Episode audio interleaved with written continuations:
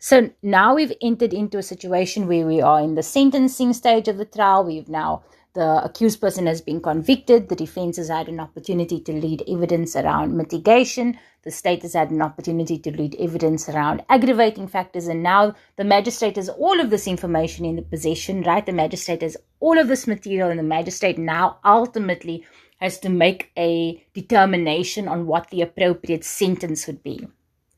Now, when we are dealing with common law offenses, right, common law crimes such as as murder, such as treason, these types of crimes do not have a, a, a, prescribed sentence attached to it. There isn't a fixed sentence attached to it. So, for instance, if the accused person is um, uh, found guilty of murder, there isn't a statute saying in the event of someone being found guilty of murder, they must be sentenced to 20 years imprisonment. No, that's not how it works. With common law offenses, the presiding officer is given a discretion. And because the presiding officer is given a discretion, it means that they must now make a decision and make a call on what sentence they're going to impose. But this discretion is not a discretion where it's a free for all, where they can simply do as they wish, where there is a person found guilty of murder. And so they go, okay, I've got a discretion. I'm going to impose two years sentence, right? No, rather that this discretion must be exercised within a certain framework, within certain parameters Zinn the framework within which that discretion must be exercised is set out in S versus and where the court provides certain considerations that a presiding officer must take into account when determining what the appropriate sentence would be. And the first consideration is the seriousness of the offense. Because if we are dealing with such a situation where we have a individual who's convicted of theft and he was in the local Spar and he stole a bunch of uh, chocolates to the value of 300 Rand. And he's now ultimately convicted of that uh, uh, crime that he had committed. When it comes to sentencing, the magistrate's going to consider okay the seriousness of the offense. Yes, uh, the the um, an offense uh, such as theft is something to be taken not to be taken lightly. However, the offense is not as serious because there was only uh, 300 rand involved. It was only petty theft. Nobody was, uh, there was no uh, weapon, there, there was no weapon entailed in the, in the crime. There was no weapon used, um, no gun. There was no threats on the side of the convicted person. They did, did not grab anyone in the process. So the offense was not as serious and the court will take this into consideration in determining what sentence is going to impose upon that person who stole those Lindt chocolates from the Spar. But on the other hand, now we have someone who's convicted of uh, brutalizing and um, raping and murdering a 80 year old grandma, right? So in that instance, we're dealing with an offense which is highly um, disgusting, essentially, and and serious in terms of uh, the types of conduct that society considers uh, uh, prohib- prohibitive, right? Or that, that society considers unacceptable, sorry, is the word that I'm rather going for.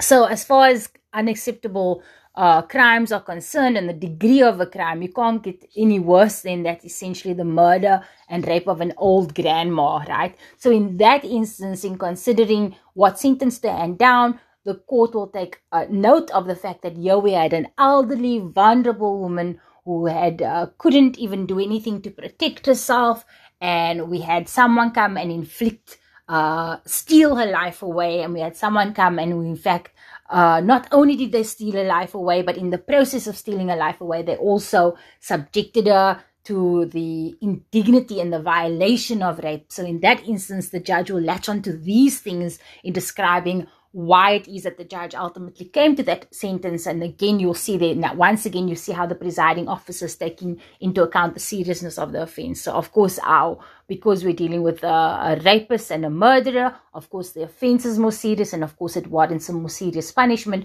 versus our petty theft uh, who stole chocolates out of the Lindt Spar. So that goes without saying. That's that's quite logical. Another thing that the court will take into account is the interests of the community, and of course, the community has a vested interest to protect women uh, in particular. One can think about rape in South Africa and the, the high rates of gender based violence.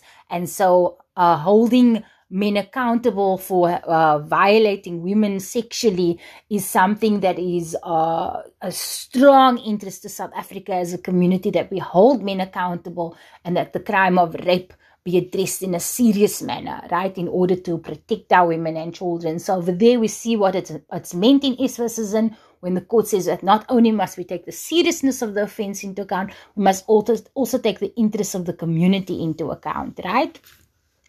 The final thing is that the the, the presiding officer will also take into account the personal circumstances of the individual, right? I am 16 years old.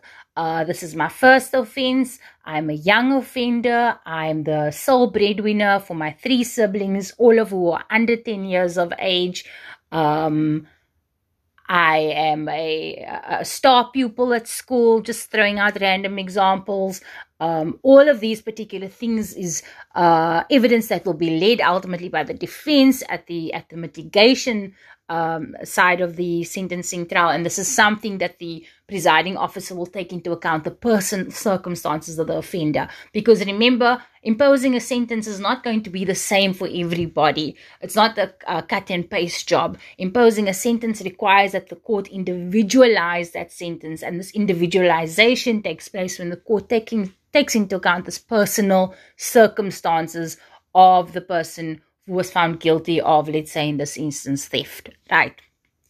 So it's important to remember that when a presiding officer is, is passing a sentence, he's not uh, merely passing a sentence without a specific aim in mind, right? So we can remember from Unit 4, we spoke about all these different concepts around deterrence and around restorative justice. And this is where all of those concepts that we've learned comes into play at the, at the sentencing stage. And then when the judge makes an assessment of what the appropriate sentence must be, the judge will keep these particular objectives in mind. So for instance, we use the example of deterrence, that there's a strong um, need to send a message to society that uh, the violation of women is unacceptable. So that will be a specific aim on the side of the judge who's presiding over that matter in which that grandma was raped and murdered, right?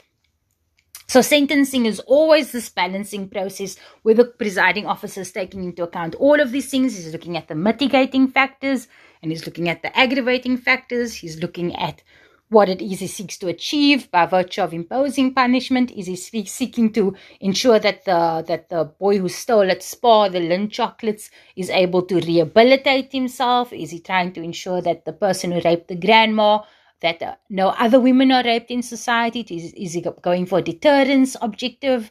Uh, of course, it can be more than one objective.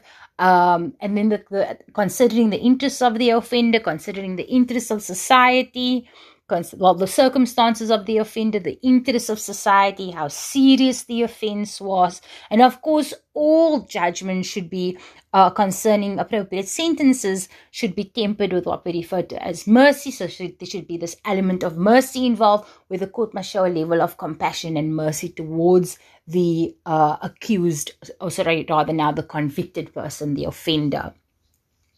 So, like I said, the appropriate sentencing when it comes to common law offenses, there is no discretion. However, when it comes to certain other offenses, you do have certain statutory offenses where there is a prescribed sentence imposed, and so a presiding officer, when they uh, when they rule over the matter, when they impose a sentence, uh, will have much less of a discretion. For instance, when it comes to drunk driving, a presiding officer now finds someone guilty of drunk driving under the statutory offense, they can either be made to pay a fine or they can be sentenced to a maximum of six years imprisonment or they can pay a fine and uh, have uh, six months imprisonment imposed upon them. So you see there, there's a very limited discretion given to the presiding officer because the presiding officer cannot impose a sentence of six years and one day or seven years or eight years on the person convicted of drunk driving because it's a statutory offense which limits the discretion of the of the presiding officer because it's a fixed sentence